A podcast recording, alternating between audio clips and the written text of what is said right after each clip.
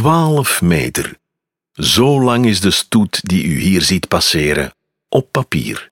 Met prominente muzikanten, vaandeldragers. Dit is dan ook niet zomaar een stoetje. Het is de begrafenisstoet van niemand minder dan keizer Karel, die eind 1558 door de Brusselse straten trekt. Zijn zoon, Philips II, laat er het jaar nadien een album van maken, als promotiestunt.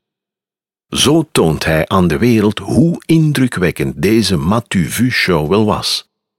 Machthebbers verspreiden wel vaker voorstellingen van hun blijde intredes of van lijkstoeten. Imagebuilding is van alle tijden.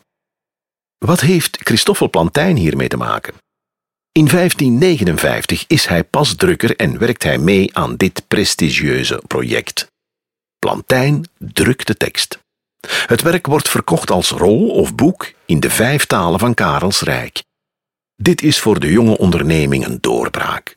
Plantijn vestigt er zijn naam en faam mee.